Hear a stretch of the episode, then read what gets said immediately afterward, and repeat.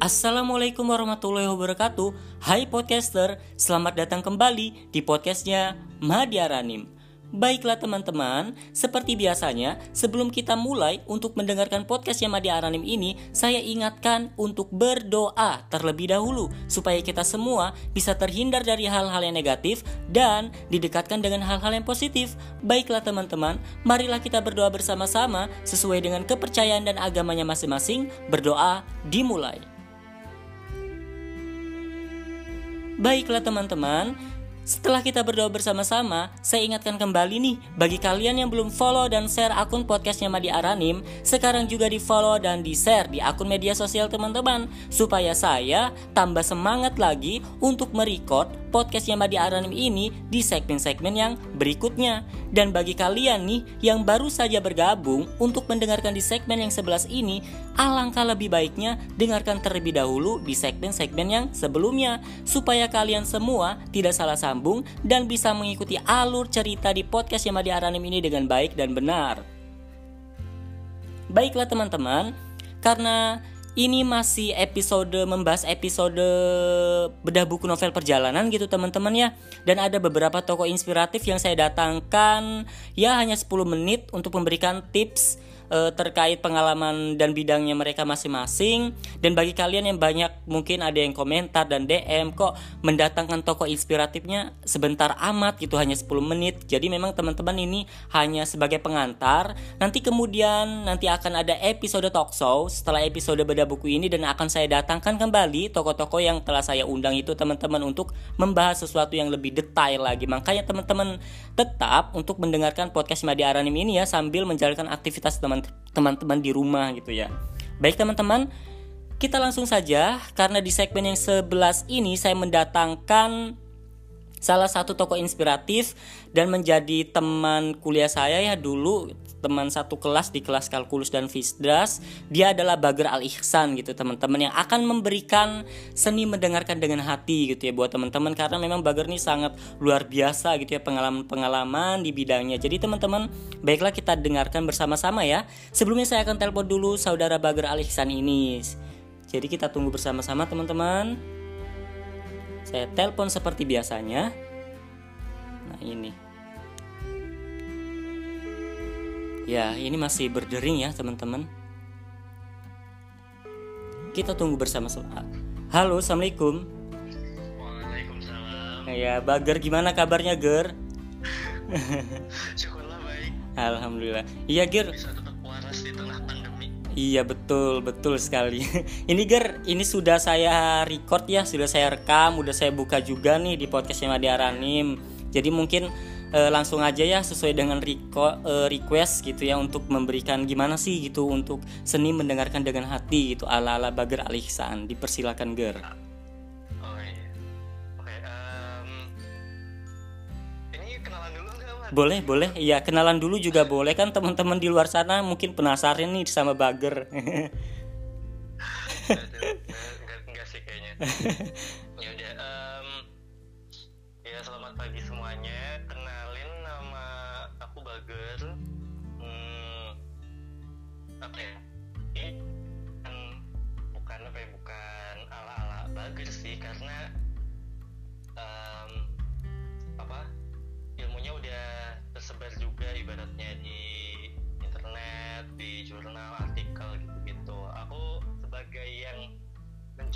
mempraktekkan dan konsisten aja gitu sama uh, seni mendengarkan dengan hati gitu ibaratnya. Nah, em, kenapa apa ya? Kenapa aku mau coba ngomongin soal ini sebenarnya ini sih karena kan aku apa ya? Aku kan punya Instagram gitu ya. Nah, uh, Instagramku itu di Instagramku itu awalnya tahun lalu itu aku seneng sharing cerita macam-macam soal kesehatan jiwa, vokal, self acceptance, self love dan topik-topik yang berkisar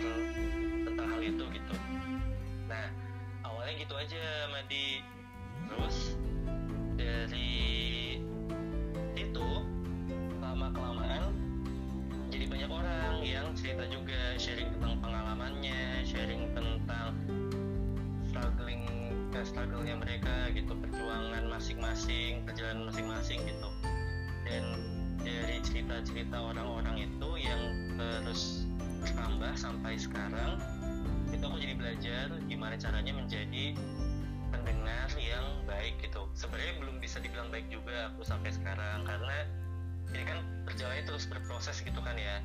Cuma um, jangan sampai aku jadi orang yang semakin buruk dari dari yang sebelumnya gitulah. Jadi pengennya semakin hari tiap dapat cerita semakin bisa menjadi orang yang mendengarkan lebih baik dari sebelumnya kayak gitu.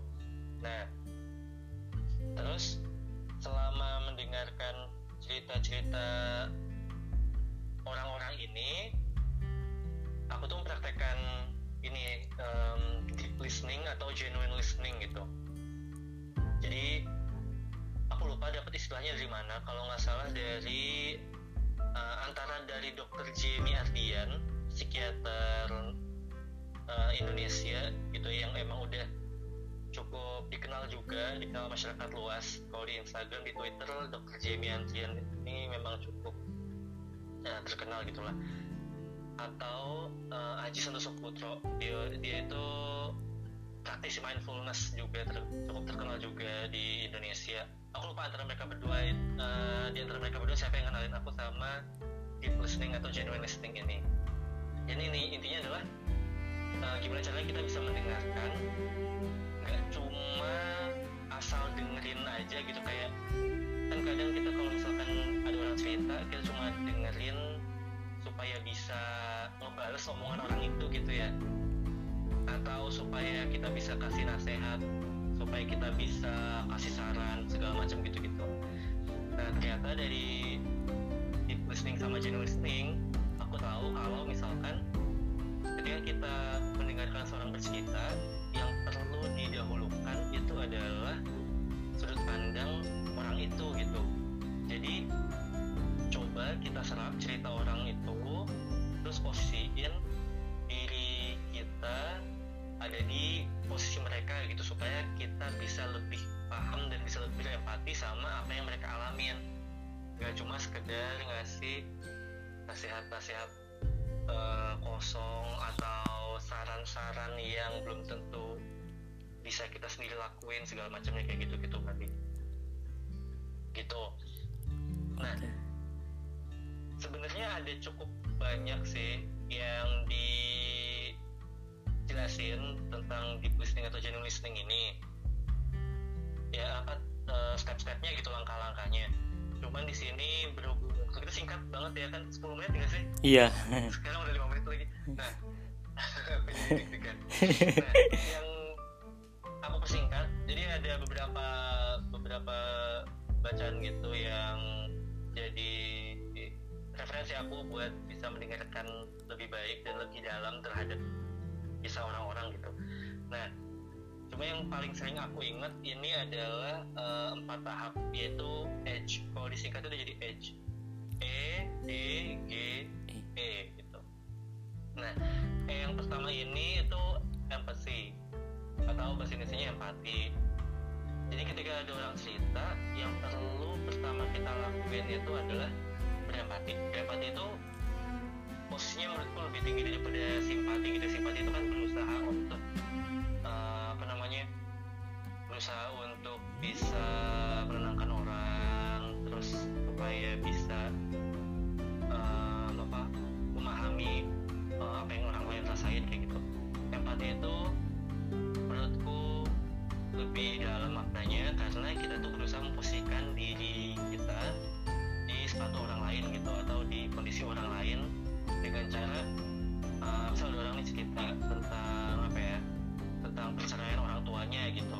Nah kita ini belum pernah ngalamin uh, orang tua bercerai gitu tapi teman kita cerita. Nah dengan berempati itu kita coba serap uh, informasi yang diomongin sama teman kita gitu. Beneran uh, kosongin kepala dan jadi mindful di saat itu gitu beneran kayak serap informasi yang disampaikan. Coba bayangin kalau misalkan kita hmm, posisi dia gitu orang tua bercerai perasaan apa yang bakal kita rasain. Terus habis itu apa yang apa ya apa yang teman kita uh, yang apa yang teman kita bakal rasain itu kita juga bakal ikut ngerasa. Dan dengan berempati itu akhirnya kita bisa apa ya bisa uh, menyamakan frekuensi perasaan kita dan perasaan teman kita gitu. Sehingga kita tahu harus bersikap dan berbicara kayak gimana gitu. Soalnya yang pertama itu. Uh, jadi nyamain perasaan atau nyamain posisi antara kita dan orang yang bercerita itu E yang pertama penting. Nah terus habis itu naik ke tingkat selanjutnya itu D E D G E D itu don't judge atau jangan menghakimi.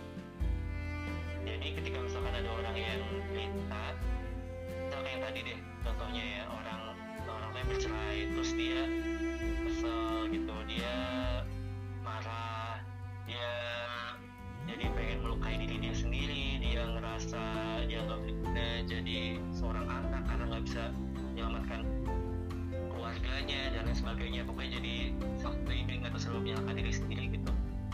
Dan di, di tengah pikiran-pikiran yang kacau itu dia jadi uh, macam-macam gitu. Salah satunya melukai diri sendiri gitu. Terus mau udah ada aja hidupnya dan segala macamnya gitu. Nah kita mungkin punya value atau keyakinan sendiri gitu ya. Kalau itu nggak baik buat dilakukan jelas karena yang melukai diri sendiri itu uh, berpengaruh ke fisik ke mental juga gitu ya. Nah tapi di saat-saat yang kayak gitu krusial kayak gitu teman-teman kita benar-benar lagi sedih banget lagi bingung banget itu disingkirin dulu penghakiman kita. Jangan sampai kita memaksakan atau menjabarkan uh, apa yang kita yakini terus kayak bawaannya kayak ngakimin gitu ih kamu jangan kayak gitu kamu uh, kurang ibadah apa sampai pengen bunuh diri kamu um, apa namanya kamu gak kasihan sama orang tua kamu segala macam gitu gitu nah ngerti maksudnya kita punya kita pengen teman kita nggak ngelakuin hal yang kayak gitu gitu. Itu jelas banget itu alamiah banget buat kita rasain. Tapi pahami kondisinya gitu. Karena ini kondisinya benar-benar lagi breakdown parah coba didengerin aja teman kitanya didengerin. Terus dikasih afirmasi kayak Mia aku aku paham banget sih kamu lagi ngerasain hal yang berat kayak gini gitu. Dan wajar banget kepikiran kayak gitu. Tapi kita coba cari jalan keluarnya yuk bareng-bareng gitu. Kamu nggak sendirian kok. Nggak apa-apa cerita aja semuanya ke aku gitu ibaratnya. Jadi coba kita bangun rasa aman gitu sama teman kita yang lagi bercerita gitu supaya dia ngerasa uh, nyaman buat cerita kita gitu. Jangan baru cerita sedikit langsung kita potong langsung kita hakimin kita kasih misal kayak nasihat-nasihat atau ayat-ayat kayak gitu. Itu malah bikin dia akhirnya gak nyaman dan mungkin jadi nggak mau cerita lagi kita gitu. Itu deh itu deh don't judge gitu. Jadi pertama singkirin dulu apa yang kita yakini benar terus lebih fokus ke cerita si orang tuh. Kalau misalnya kita mau kasih nasihat atau masukan tanyain dulu ke dianya um, di posisi kayak gini kamu lagi butuh masukan aku atau lagi pengen didengerin aja? Kayak gitu. Jadi nggak apa-apa nanya kayak gitu untuk mengafirmasi sebenarnya si pencerita ini butuhnya apa sih. Soalnya kan orang beda-beda ada yang pas cerita tuh butuhnya didengerin aja ada orang yang pas cerita itu memang dia lagi butuh saran masukan dan lain sebagainya. Jadi coba ditanyain aja daripada kita malah memberikan nasihat yang terlalu menghakimi atau terlalu menyudutkan. Gitu. Terus yang ketiga itu G. G itu G itu give resources atau berikan uh, referensi atau sumber-sumber yang mumpuni gitu. Di sini poin ketiga ini menurutku penting karena kita perlu ingat lagi peran kita. Ini empat empat step ini menurutku perlu dipelajari semua orang literally semua orang karena apa ya gak banyak orang yang punya kemampuan mendengarkan yang baik menurutku. Dan itu membuat komunikasi kita dengan uh, sesama itu akhirnya jadi timpang gitu. Maunya didengerin tapi kurang mau mendengarkan gitu. Nah di poin ketiga ini give resources ini kita ingat kalau peran kita itu sebagai pendengar. Pendengar teman-teman kita pendengar orang-orang yang mau cerita. Nah dengan mengingat peran ini kita jadi sadar kalau kita itu bukan penyelamat siapa-siapa gitu. Kita bukan orang yang paling bisa. Kita bukan orang yang paling ahli segalanya kita bukan orang yang punya jawaban atas semua permasalahan. Sehingga ketika teman kita cerita tentang hal-hal yang mungkin di luar kemampuan kita kita bisa banget ngasih referensi orang-orang yang lebih ahli. Dalam hal ini kayak misalkan psikolog bisa atau psikiater atau uh, konselor atau orang-orang dikonsultasiin dengan lebih uh, apa ya lebih komprehensif gitu lah ibaratnya. Itu nggak masalah banget nggak perlu malu untuk ngakuin kalau kita nggak tahu semua hal gitu. Nggak semua hal itu kita ngerti nggak semua hal kita paham. Jadi kayak misal uh, dia cerita panjang lebar terus kita berempati gitu kan. Aku berusaha paham apa yang kamu rasain gitu. Tapi um, di posisi kayak gini kamu ngerasa butuh ini enggak sih? Butuh apa namanya? Bantuan pihak profesional gitu. Kalau misalkan iya aku ada saran. Temanku ini ada kenal psikolog terus ada aku lihat-lihat internet ada psikiater online sekarang di tengah pandemi gitu. Terus habis itu atau kasih saran-saran uh, nomor yang bisa dihubungi untuk konseling gitu ibaratnya contohnya kayak pemerintah kemarin baru aja resmi ngeluncurin nomor untuk uh, konsultasi kesehatan mental di nomor 119 ekstensi 8 gitu. Jadi telepon 119 selanjutnya ke nomor 8 itu nanti bisa konsultasi. Harusnya sih gratis ya aku belum nyoba sih. Masih gratis karena itu layanan telepon nasional. Itu untuk konsultasi uh, atau pelayanan mengenai kesehatan jiwa. gitu. Baru di tengah pandemi corona. Itu yang ketiga.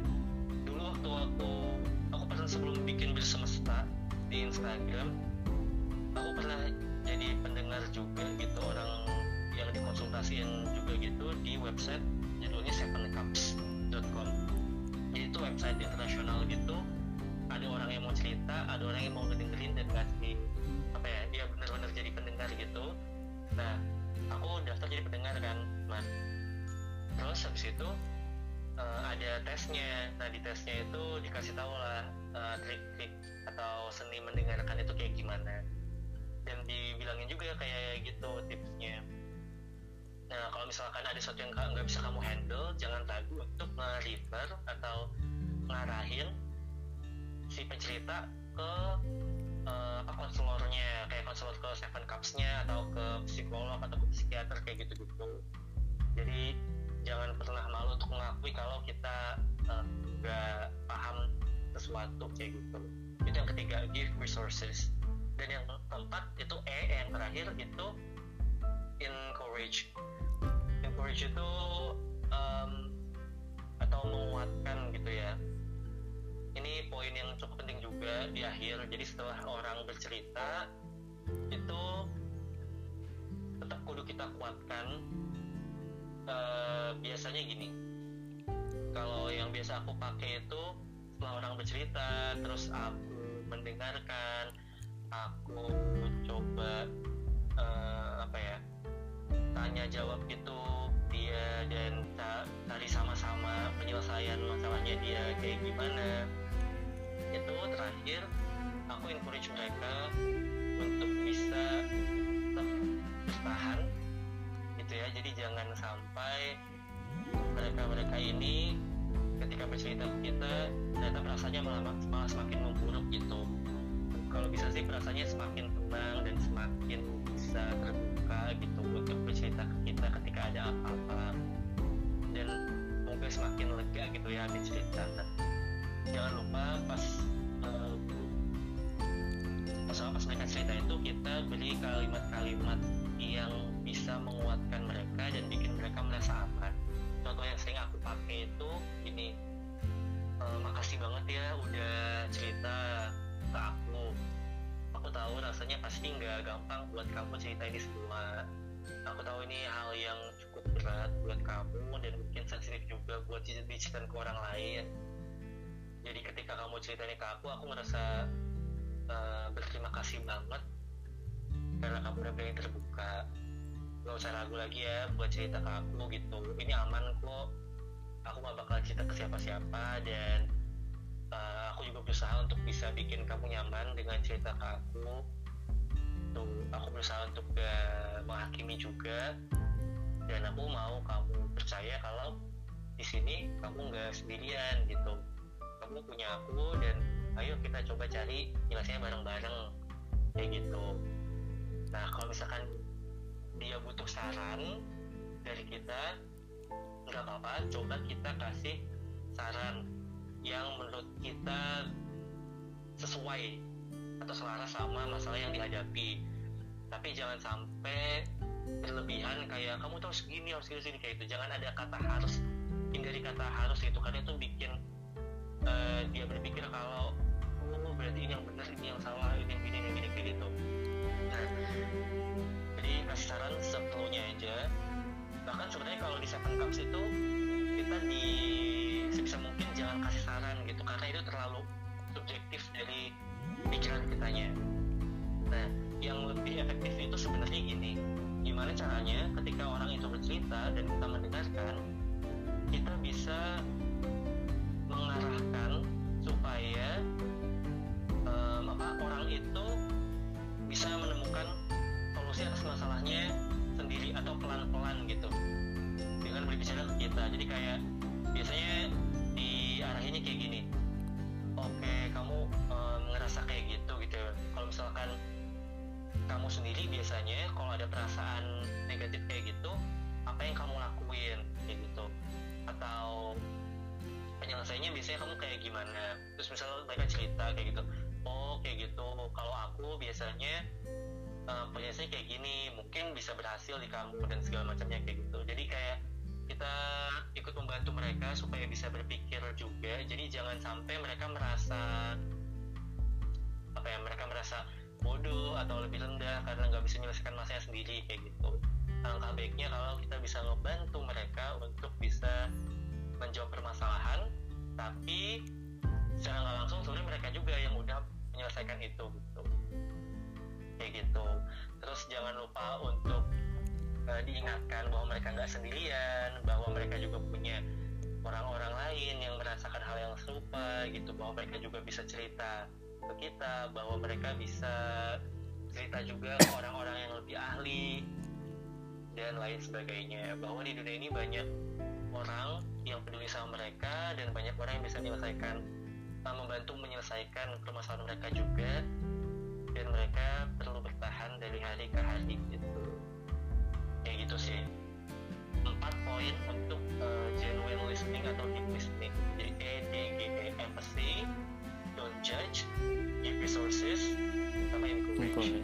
okay. gitu mat kalau yang selama ini aku aku coba praktekin terus menerus oke siap Oke, makasih Ger ya atas uh, masukannya, tips dan untuk mendengarkan yang baik dan benar gitu ya Ger. Karena memang mungkin ini Iya karena mungkin ini kayaknya pembahasannya agak agak panjang ya. Mungkin ke depannya nih Insya Allah nanti akan ada episode talk show. Mau nggak Bager nanti bahas lebih lanjut gitu? Bisa nggak Ger? Iya boleh sih. Oke siap. Ngan misalkan ada waktu dan kamu juga ada waktu gitu. Iya. Hmm. Depresi kan? Iya. Lebih panjang lagi gitu. Iya. Terus ya udah aku aku coba tawarin ke kamu materinya soal ya ini deep listening sama genuine listening karena aku ngeliat juga di tengah pandemi corona itu apa ya orang-orang perlu banyak uh, connect sama orang lain gitu dan perlu bercerita dan aku pikir bisa bermanfaat gitu ketika kita diri sama orang lain kita udah paham duluan gitu ilmunya gimana ya cara mendengarkan orang lain supaya orang merasa nyaman dan gak dihakimi kayak gitu jadi aku coba ini tapi maaf ya kalau kepanjangan jangan mat nggak apa-apa slow santai. Nanti nanti kita bahas lebih lanjut yang mungkin di, bisa dimasukin terkait depresi juga gitu ya di episode Iya. talk show. Dan nih mungkin bagi teman-teman ya yang pengen bercerita atau ya pengen bercerita lah ke Bager gitu. Bisa loh teman-teman ke Instagramnya Bager ya ke mana Ger? At bersemesta ya. Iya bersemesta ya itu ya teman-teman kalau kalau ada yang mau cerita oke Bager makasih banyak ya sudah menyempatkan waktunya Iya, mungkin pagi-pagi Iya, ya kita semoga sukses lah insya Allah ya ke depannya semakin sukses dan tetap semangat ya Bager ya. Makasih banyak ya Ger.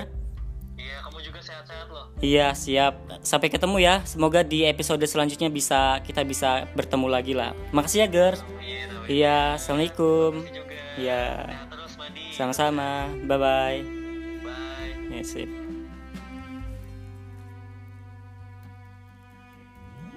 Oke teman-teman, jadi itu dari apa? Dari toko inspiratif ya yang barusan saya datangkan, yaitu saudara Bager Al Ihsan. Dia itu sebenarnya temen-temenku dulu sih pas kuliah. Jadi kan ada beberapa gitu yang DM di Instagram, di apa di WA juga. Kok kenal gitu sama Bager ya Bager itu temen teman kuliahku dulu walaupun kita beda jurusan saya teknik kelautan Bager tuh teknik sipil. Tapi dulu pas zaman pas zaman maba itu ada ada kelas kalkulus sama fisdas gitu. Nah kebetulan saya sama Bager itu satu satu kelas gitu teman-teman dan saya sama Bager tuh selalu duduknya itu satu baris gitu bareng-bareng gitu sama Bager dan sempat ikut pelatihan bareng juga pelatihan pendamping keilmiahan di Terawas atau di Pasuruan gitu ya. Dan saya sempat sekamar juga sama Bager gitu teman-teman. Jadi ya cukup deket sih dulu cuman sekarang karena memang kita sedang ada kesibukan masing-masing ya bisanya cuman chat-chatan gitu teman-teman. Oke teman-teman. Jadi sekali lagi kalau teman-teman yang masih penasaran dan pengen cerita banyak ke saudara Bager ini bisa di Instagramnya @bersemesta. Jadi saya lihat di insta di instastorynya Bager itu ya banyak sih yang cerita yang curhat. Dan Bager juga banyak memberikan ilmu-ilmu yang sangat bermanfaat ya buat insya Allah buat tem- teman-teman yang membutuhkan. Baik teman-teman tidak panjang lebar karena ini masih episode yang episode pertama ya tentang membedah buku novel perjalanan. Jadi memang waktunya itu waktunya lebih banyak ke bedah bukunya bukan ke toko inspiratifnya. Mungkin di episode yang kedua yaitu episode talk show nanti lebih lengkapnya gitu teman-temannya. Jika pengen ngobrol bareng sama Bager atau toko-toko inspiratif yang sebelumnya itu teman-teman bisa ngobrol lebih banyak. Satu jam deh saya kasih waktu untuk episode talk show. Oke teman-teman kita langsung masuk saja di di segmen yang ke-11 yang berjudul ujian pentas seni hashtag 2 Kenapa hashtag 2? Karena hashtag satunya kan sudah dibahas di segmen yang ke-10 ya teman-teman. Jadi teman-teman kalau pengen lanjut mungkin biar lebih nyambung ceritanya teman-teman dengarkan dulu di segmen yang ke-10 ya Di ujian pentas seni eh, hashtag 1 Dan saya ini akan lanjutkan untuk membedah buku novel perjalanan. Dan buat teman-teman yang belum punya buku novel perjalanan ini bisa kok teman-teman mendapatkan secara gratis di aplikasi Wattpad. Jadi sekarang juga cari aja ya nama Madi Aranim. Nanti teman-teman langsung bisa mendapatkan buku novel perjalanan secara gratis dan bisa langsung dibacanya. Dan jika teman-teman belum sempat untuk membuka bukunya tersebut, kita bisa kok langsung mendengarkan saja karena sistemnya seperti biasa saya membacakan buku novel perjalanan ini tiap paragrafnya dan saya bedah per paragrafnya. Jadi bagi kalian juga yang belum tahu, saya ini nulis buku novel perjalanan ini tahun kemarin ya, tahun 2019 dan saya publish di Wattpad dan alhamdulillah saat ini udah 1000 lebih 1,1k yang baca di Wattpad gitu teman-teman. Ayo dong support gitu ya, terus baca dan share supaya saya tambah semangat lagi untuk menulis dan untuk eh, membuat rekaman podcast ini. Baik teman-teman, kita langsung saja bedah buku novel perjalanan di bab ujian pentas seni. Paragraf selanjutnya. Kenapa selanjutnya bukan paragraf pertama? Karena paragraf pertama kan sudah dibahas di segmen yang ke-10 ya teman-teman. Oke, next. Saat hari ujian pentas seni itu tiba, kelompokku ditetapkan akan tampil paling akhir di sore hari menjelang maghrib. Kala itu, setiap kelompok sudah menentukan tempatnya masing-masing. Kebetulan, ujiannya diadakan di luar kelas, sekitar taman sekolah. Kelompokku memilih tampil di sekitar kolam ikan, tepat berada di samping masjid sekolah. Air mancur yang berada di dalam kolam tersebut tidak tersaluri air, sehingga terlihat sangat kering dan kotor. Namun, dengan banyaknya tanaman hijau di sekitar kolam tersebut, suasana terlihat sangat asri dan sejuk di sore hari, sehingga kelompokku memilih tempat itu yang terbaik. Jadi teman-teman, eh, paragraf yang saya bacakan barusan intinya saya menuliskan itu ya melanjutkan sebelumnya sebelumnya yang mana si Gary dan satu kelompoknya telah latihan gitu selama ya kurang satu mingguan gitu teman-teman. Akhirnya tibalah di saat ini di hari ini mereka untuk menunjukkan ujian peta seninya gitu yang akan mereka bawakan yaitu menyanyikan sebuah lagu yang berjudul Perjalanan Mimpi. Nah eh, di paragraf ini intinya saya membacakan atau menceritakan suasana ketika itu suasana ujian yang eh, diadakan di sekolah itu bukan di dalam kelas gitu ya. Jadi di luar kelas tiap kelompok memilih masing-masing tempatnya masing-masing di luar kelas asalkan tidak keluar dari gerbang sekolah masih di sekitar di halaman sekolah gitu teman-teman. Yang mana si Gary dan si timnya itu memilih untuk eh, tampil di samping masjid sekolah. Kebetulan di samping masjid itu ada suatu kolam ikan. Memang ikannya nggak ada sih, udah ya masih kotor juga, nggak ada airnya. Tapi di situ banyak pohon-pohon yang hijau, ya kelihatan indah. Apalagi saat itu mereka tampil paling akhir ya di sore hari menjelang maghrib. Jadi suasana senjanya itu ya terasa indah sehingga dipilihlah di tempat itu gitu ya.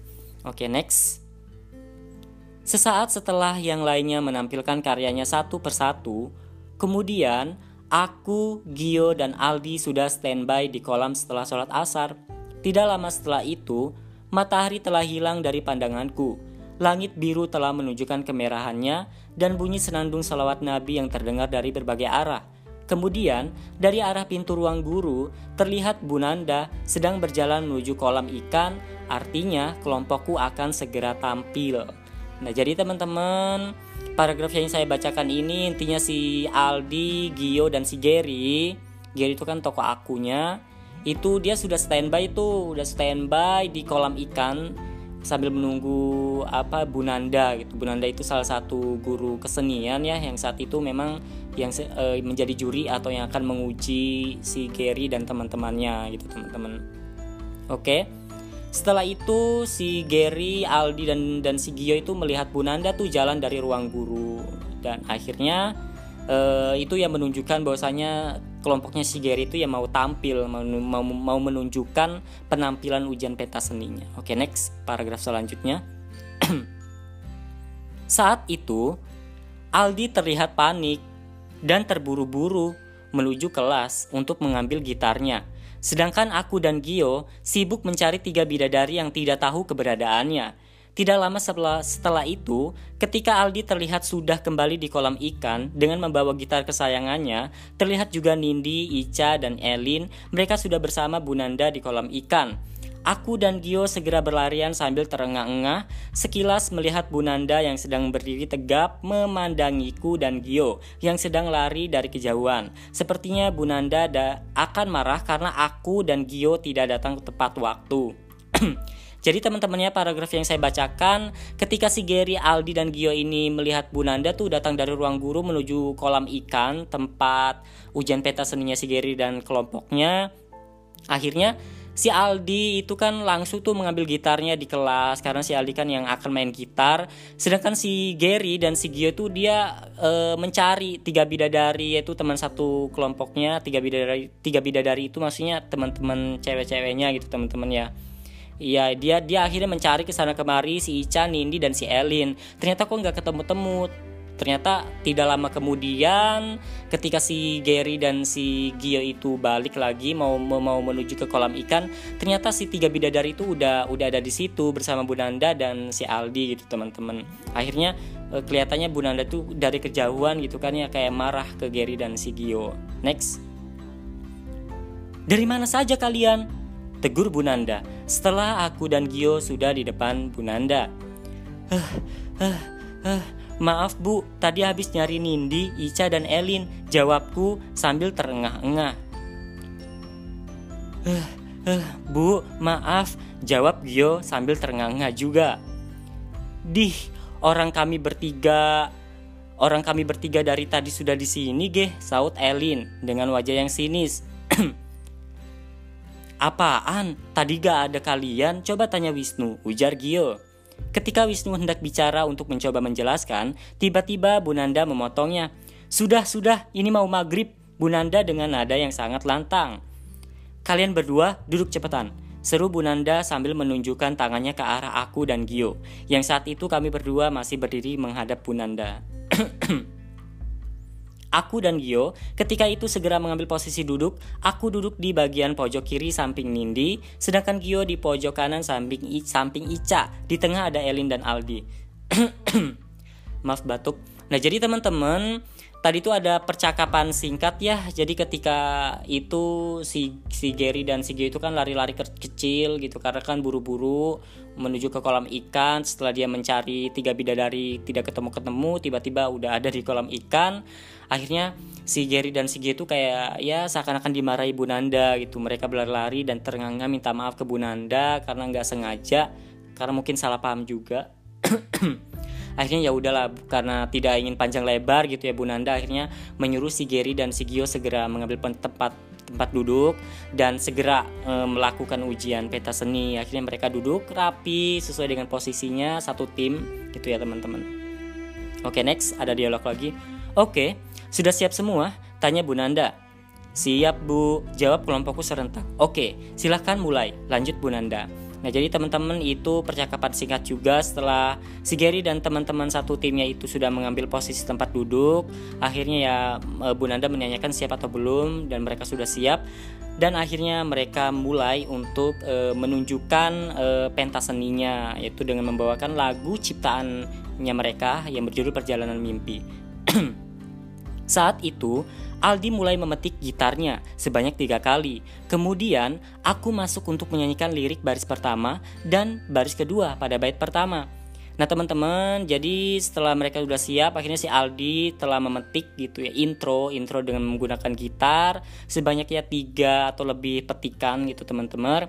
Teman-teman kemudian di di bait pertama pada baris kedua dan baris kedua si Gary itu mulai menyanyikan lagunya. Jadi uh, sebenarnya di sini ada liriknya cuman saya nggak nggak nyanyikan. Mungkin di akhir ya akan saya nyanyikan full jadi biar nggak miss gitu. Oke next.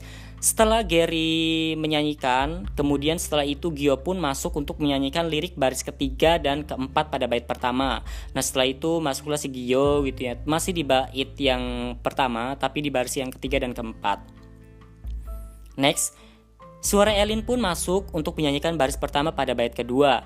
Kemudian masuk ke bait kedua, si Elin nyanyi tapi dia hanya menyanyikan di baris pertama aja. Kemudian suara Ica masuk untuk menyanyikan baris kedua bait kedua. Next, suara Nindi masuk untuk menyanyikan baris ketiga pada bait kedua. Next, kemudian suara Ica masuk kembali untuk menyanyikan baris keempat bait kedua. Next, bait ketiga kami nyanyi bersama dengan suara pertama dari cowok dan suara kedua dari cewek.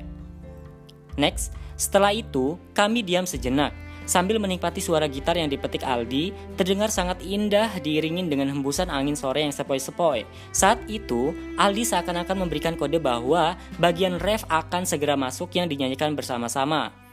Next, setelah mereka menyanyikan ref, selanjutnya setelah ref, aku dan Gio secara bersamaan menyanyikan lirik pada bait kelima. Next, suara cewek, suara, suara cewek masuk secara bersamaan untuk menyanyikan bait terakhir.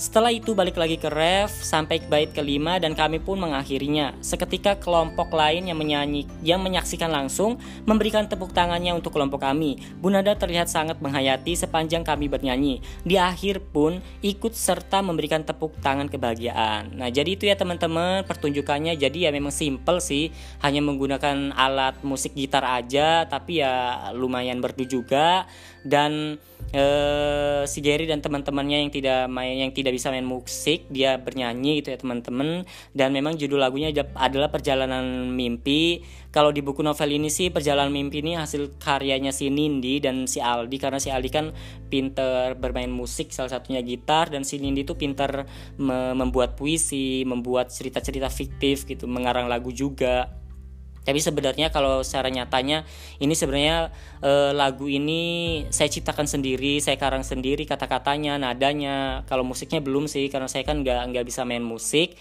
Jadi kalau teman-teman penasaran eh, nanti saya nyanyikan di akhir ya teman-teman jadi ya insya Allah ke depannya sih harapannya jika memang buku ini sukses dan bisa difilmkan kalau misalnya ada produser yang melirik doakan ya teman-teman mungkin bisa uh, menjadi backsoundnya gitu uh, lagu perjalanan mimpi ini backsound dibuat film uh, perjalanan. Semoga doakan ya teman-teman. Oke, next. Sebelum saya nyanyikan ini masih ada beberapa paragraf lagi. Ini ada beberapa paragraf lagi. Oke. Maaf. Uh, ada beberapa paragraf lagi yang perlu saya baca uh, setelah mereka berhenti gitu ya dan memberikan tepuk tangan gitu teman-teman yang lainnya. Kemudian ada beberapa paragraf dan dialog. Oke oke, hmm, ibu sangat suka dengan tema lagu karya kalian.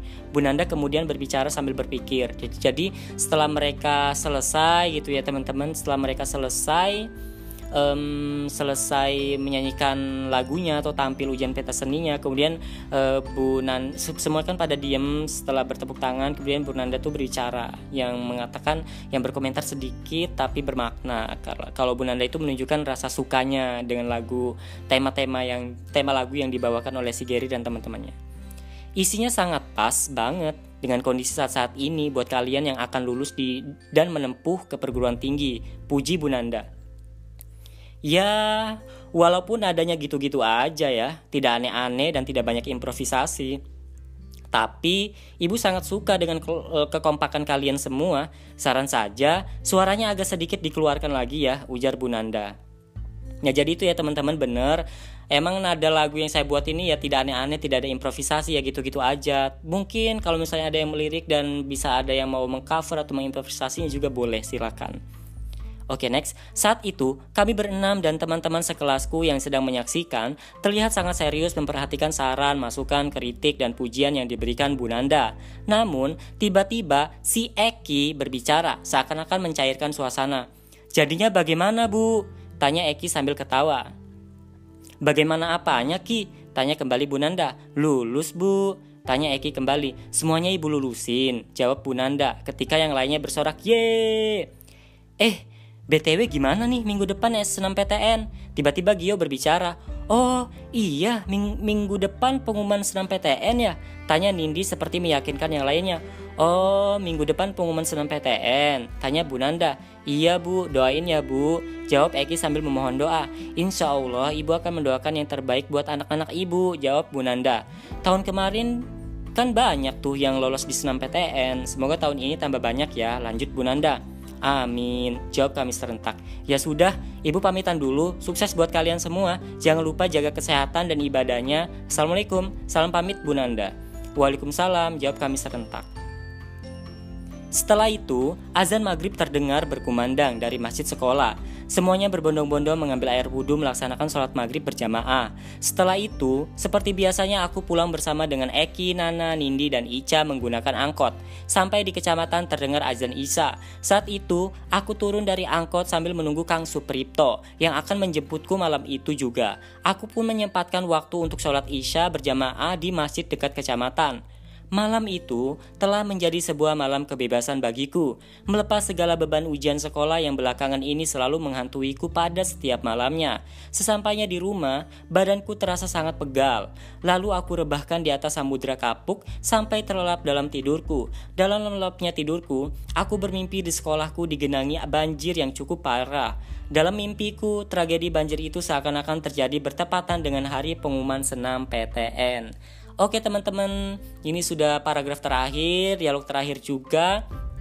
Intinya ya setelah mereka setelah si Gary dan, dan teman-temannya menampilkan ujian peta seninya dan akhirnya ya ada sedikit dialog dan teman-teman juga sempat uh, membicarakan mengenai pengumuman senam PTN di minggu depannya gimana hasilnya dan berharap mereka bisa diterima karena tahun sebelumnya kan kakak kakak tingkatnya banyak yang diterima di jalur senam PTN gitu teman-teman dan akhirnya oke okay lah karena waktunya sudah maghrib akhirnya e, Bu Nanda pamitan dan kita semua salat berjamaah di masjid. Setelah itu ya si Gary itu pulang ya seperti biasanya pulang bersama dengan si Eki Ica Nindi gitu teman-teman. Karena mereka satu arah pulang.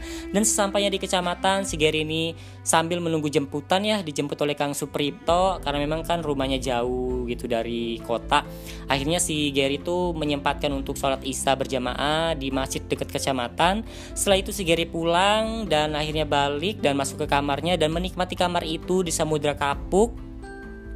Ya sepertinya si Gary itu seperti apa ya kayak lega gitu teman-teman jelas lega karena ya sudah selesai lah masa-masa sekolahnya. Karena itu kan ujian terakhirnya udah tidak ada ujian lagi di sekolah. Udah selesai tinggal menunggu pengumuman tinggal menunggu ujian tinggal menunggu pengumuman senam PTN dan tinggal menunggu ujian masuk perguruan tinggi tes tulisnya gitu teman-teman. Ya udah sudah seperti seperti bebas tenang dan kayak ingin e, melepas rasa pegalnya. Akhirnya si Gary itu tidur dan ketika tidur si Gary itu malah mimpi gitu. Mimpi terjadi sesuatu yang aneh di sekolah tuh tergenang banjir yang cukup parah gitu tidak seperti biasanya dan banjir itu anehnya terjadi di hari pengumuman senam PTN nah ada apakah di pengumuman senam PTN? Nah, akan dibahas di bab selanjutnya di segmen yang ke-12 yang berjudul Tragedi Senam PTN. Kalau penasaran, makanya teman-teman dengarkan terus ya di podcastnya Madi Aranim.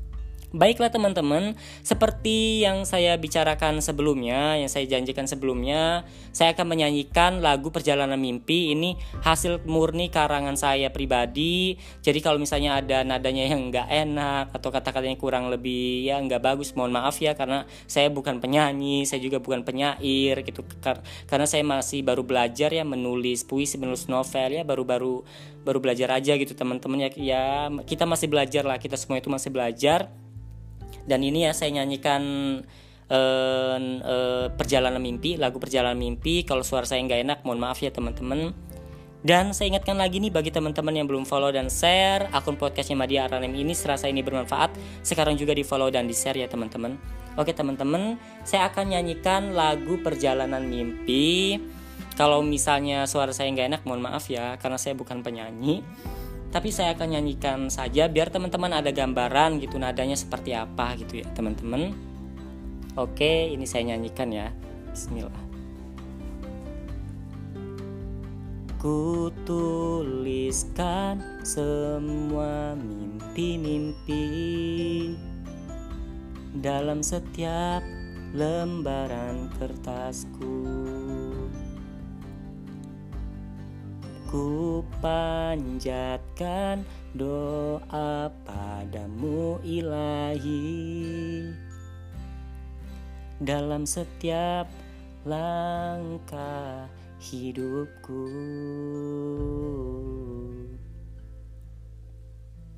Ku tatap awan Menengadahkan kedua tanganku Ku mohon Tuhan Tempatkan ku dalam kampus impiku. Setiap mimpi penuh perjuangan. Walau badai menghadang dan menerjang Aku harus tetap kuat dan kokoh. Ho ho ho ho. Kita masuk ke ref. Perjalanan mengharap sebuah kampus impian. Perjalanan menatap sebuah masa depan perjalanan oh yeah. kini ku akan merahinya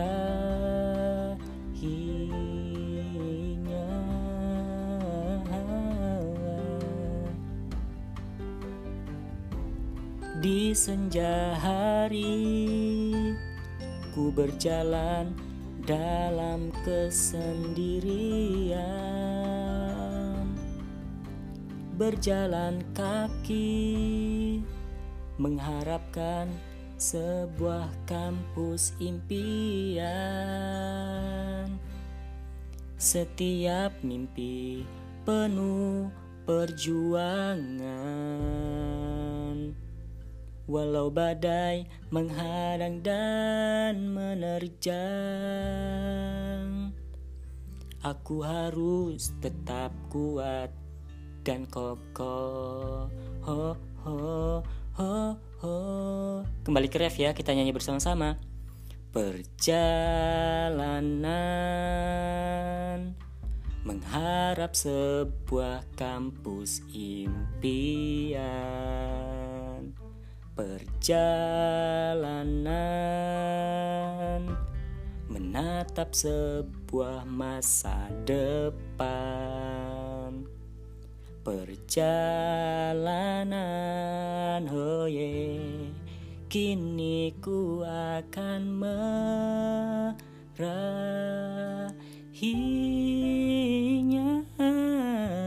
Oke teman-teman maaf ya kalau misalnya agak fales Intinya itu jadi memang nada lagu perjalanan mimpi yang saya buat ini memang ya gitu-gitu aja Nadanya simple ya nggak neko-neko nggak ribet juga.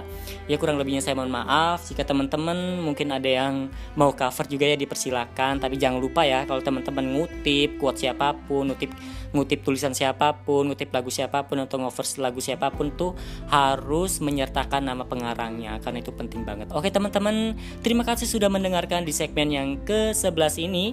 Sampai ketemu lagi kita di segmen yang ke-12 yang berjudul Tragedi Senam PTN. Kurang lebihnya saya mohon maaf. Eh, terima kasih sudah mendengarkan. Jangan lupa di-share dan di-follow. Wassalamualaikum warahmatullahi wabarakatuh.